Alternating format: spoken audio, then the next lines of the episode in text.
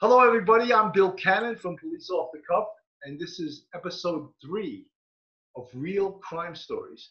And today I have a real special guest. Her name is Sandy Rubino, and she's a retired first grade detective from Manhattan Special Victims. And she came on the job in 1983. She retired in 2002. She's from a police family. Her husband was a 32 year veteran, retired as a lieutenant.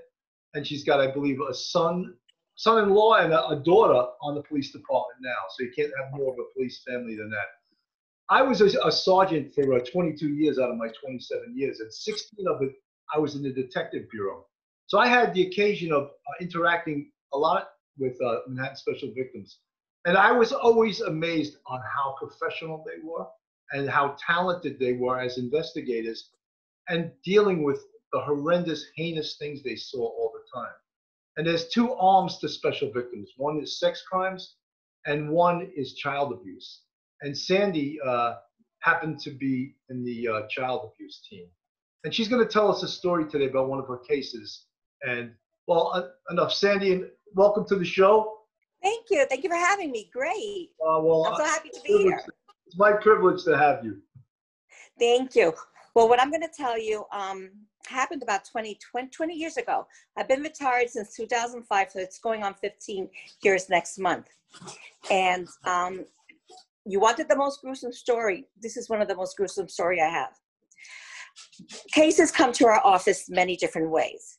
Either called in by 911, the police will bring it in, school, a doctor will call it in, or it just walks into the precinct and it comes to our office. In this situation, it came from a doctor specifically from Columbia Presbyterian Hospital. She's the uh, lead doctor in the Children Advocacy Center, Dr. Jocelyn Brown, who I love and is very devoted to this cause. She calls me on a Sunday morning, and Sunday morning is like coffee, paperwork, make phone calls day. So when I got the phone call, Eddie Tacky says, comes up to me, he says, Jocelyn Brown wants to talk to you on the phone. I look at him and I said, Jocelyn? Yes. She said, it's bad. I braced myself and I'm saying, oh my gosh, what could it be? Is it a homicide? We don't handle homicides. We assist in children homicides. Right. So I pick up the phone and the first thing she says, Sandy, it's bad. It's really bad. I stop, my face goes cold. I pale. I feel myself pale and stop breathing. And I go, okay, so what's going on? There's four kids here. Two of them are babies. They've been molested. We need you to come in. Please come in. So I go with Eddie Tacky, who's Eddie Tacky, he's another detective in your office, right? Second grade. Yes, he great, is. Great detective, great guy. We've had him on the show before. You know, again, yes. professionalism of special victims detectives. I was brilliant. Yeah. Very, very brilliant, very smart, funny. And um, he really held my hand because at that time I had a very young granddaughter, a toddler granddaughter, my first. And it, after a while, it wears on you. So we arrive at the hospital and they have the four children, 10 cops, two bosses in an area, courting off. The boss comes up to me. He says, I don't know what's going on, but something happened. They called CPS, somebody called CPS, CPS called us. We brought the kids in, we got the mother here. I mean, the aunt is saying that one of the girls, twins, is bleeding into her pamper. We're not touching it. Can you take it from here?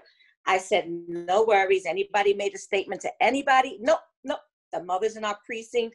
No one took a statement for her. I said, all right, cool. Can you have someone transfer that mom to our office where I'll talk to her after I finish here? He says, not a problem. So when I saw the children, the two girls, twins, 10 weeks old, they were with female cops were holding them and they were so calm and quiet and peaceful and then their brother who's five years old running, running like a lunatic all over the office i mean this kid had to be like a sugar rush or add bad yeah and then a little girl who came up to me she was seven and she would pull on my jacket and go like that and she would attempt to talk to me but she would grunt I, I couldn't get anything out of her. So she had, so she, had I, no, she had no language skills, is what you're saying. Absolutely. Right. No, and later we found out no social skills either. And I'll tell you why later. So um, we put the kids in bassinets and I take them into the exam room with Dr. Brown. And I undress the children, leave them only in their pamper, and I undo their pamper, and Dr. Brown takes off the diaper on the little girl, on the baby, and the little baby is bleeding onto the diaper from her private area. So she looks at me. She doesn't miss a beat. She just looks up at me. She says, I think this little girl is raped. Wow. And I looked at her and I go, just like that. Like, I don't want to say anything. Let's examine her. Maybe that's a mistake. Maybe she got cut. Maybe somebody cut her. Who knows? Okay. She looked at her. She didn't do an aggressive exam because then she would have to put her on the anesthesia. I mean, Right. this baby is 10 weeks old. So I took pictures of her body, which consisted of a bite mark here, a bite mark here, bruises on her arm and on her little limbs and on her ribs. Her sister, Jane Doe number two, had just bruises, no abnormalities in her private area. The, uh, Dr. Brown discovered that she, after measuring the bruise, it was determined that it was a child's bite mark. One of the two kids bit the kid, okay? And she tells me, we're gonna have to wait a couple of days to, you know, um, examine her internally, give her a gynecological examination, because right now we can't do it. I have to wait till my office opens. I have to make arrangements. I have to get, um, what, what do you call it? Um, permission from the court Right. because she is, you know, someone's child. At this Right. point, she hasn't been removed. So I said, fine, CPS comes down. We talk all together about what's going on, the injuries. I, I document the injuries by doing, um, by taking pictures, doing a photograph, doing, um, sketching a photo, and also marking it on, on a piece of paper, you know, for court. And I go back to the precinct, to, to the office, Special Victims Office, 3280 Broadway. The mom is waiting there for me. CPS calls me, please don't talk to her till I get there. Like that, we could just get one big interview. She speaks Spanish. I don't speak Spanish. You speak Spanish. So you can interpret. I don't have to get anybody involved. I said, no problem, no problem. Yeah, so you're Um, talking about uh, child welfare. Yes, CPS, Right, Child. Protective Services. See, us, And I'm gonna us, cops, us cops, we talk in acronyms and we think everyone understands what that means, right?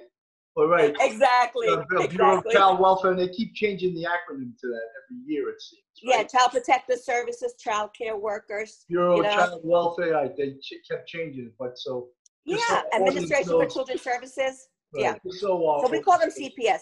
We have a vet in our office, Manhattan Special Victims. I don't know how it is now. We had a A plus plus rapport with them. They were great and give us some information, calling us. There's a program instant response team, which I was part of with Irma Rivera Right. Duffy. And she broke me in. She was my partner for three to four years. And she broke me in really well. And we had a great rapport. We exchanged information. We had a lot of convictions. We had uh, moms going into programs and it was excellent. So when the CPS worker arrived, um, she had nothing as much as I did. So we sit down with the mother, and I'm thinking, yes, this is going to be easy because the mom's going to give up who did it. I don't think she did it, but I'm sure she's going to give it up. Right. So we're talking with her, you know, getting basic information. And about 15 minutes into it, you know, I tell her, listen, your daughter suffered A, B, and C damage. Your second daughter, A, B, A, B damage, and your other children are fine, you know, from what I could tell. But what happened to baby number one? I don't know. Well, this and this and this. Her diaper is filled with blood. She has bruises. They both have bruises and bite marks about their body. What happened? Yo no sé. Yo no sé. So at that time, I just become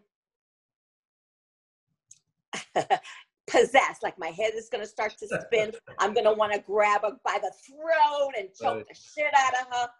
But I said, okay, let's step outside. Me and the CPS worker.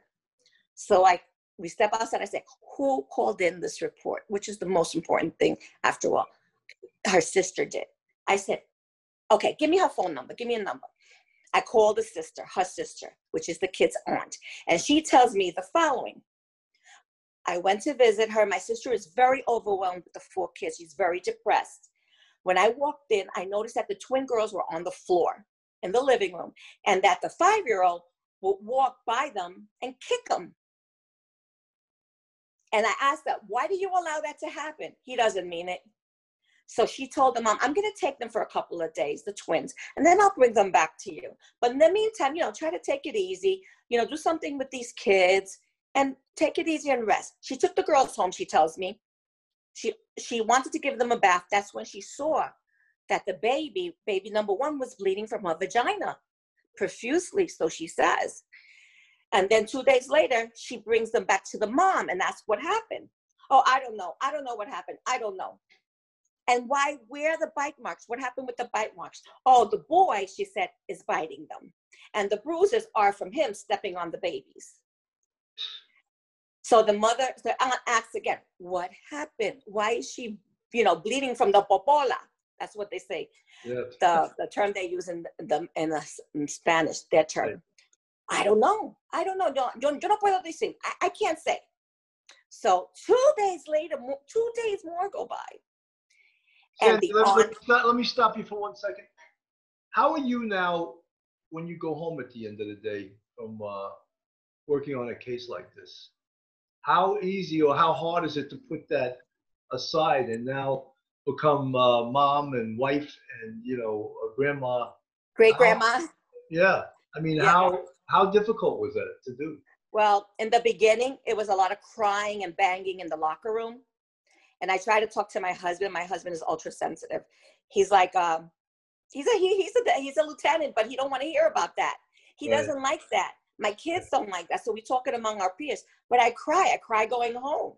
And then after a while, you develop that callus that you don't cry anymore. Right. All you see is straight, and you want victory. You want you know, you want to be the voice for this child that can't speak. You want to do it the right way. You don't want to pin anything on somebody that didn't do it. You're going to have to dig deep. So I'm crying. I, I cried a lot. I cried a whole bunch. And then after a while, you put your feelings into little boxes and pray that those boxes in the box don't fall down. Because if it does, you're screwed.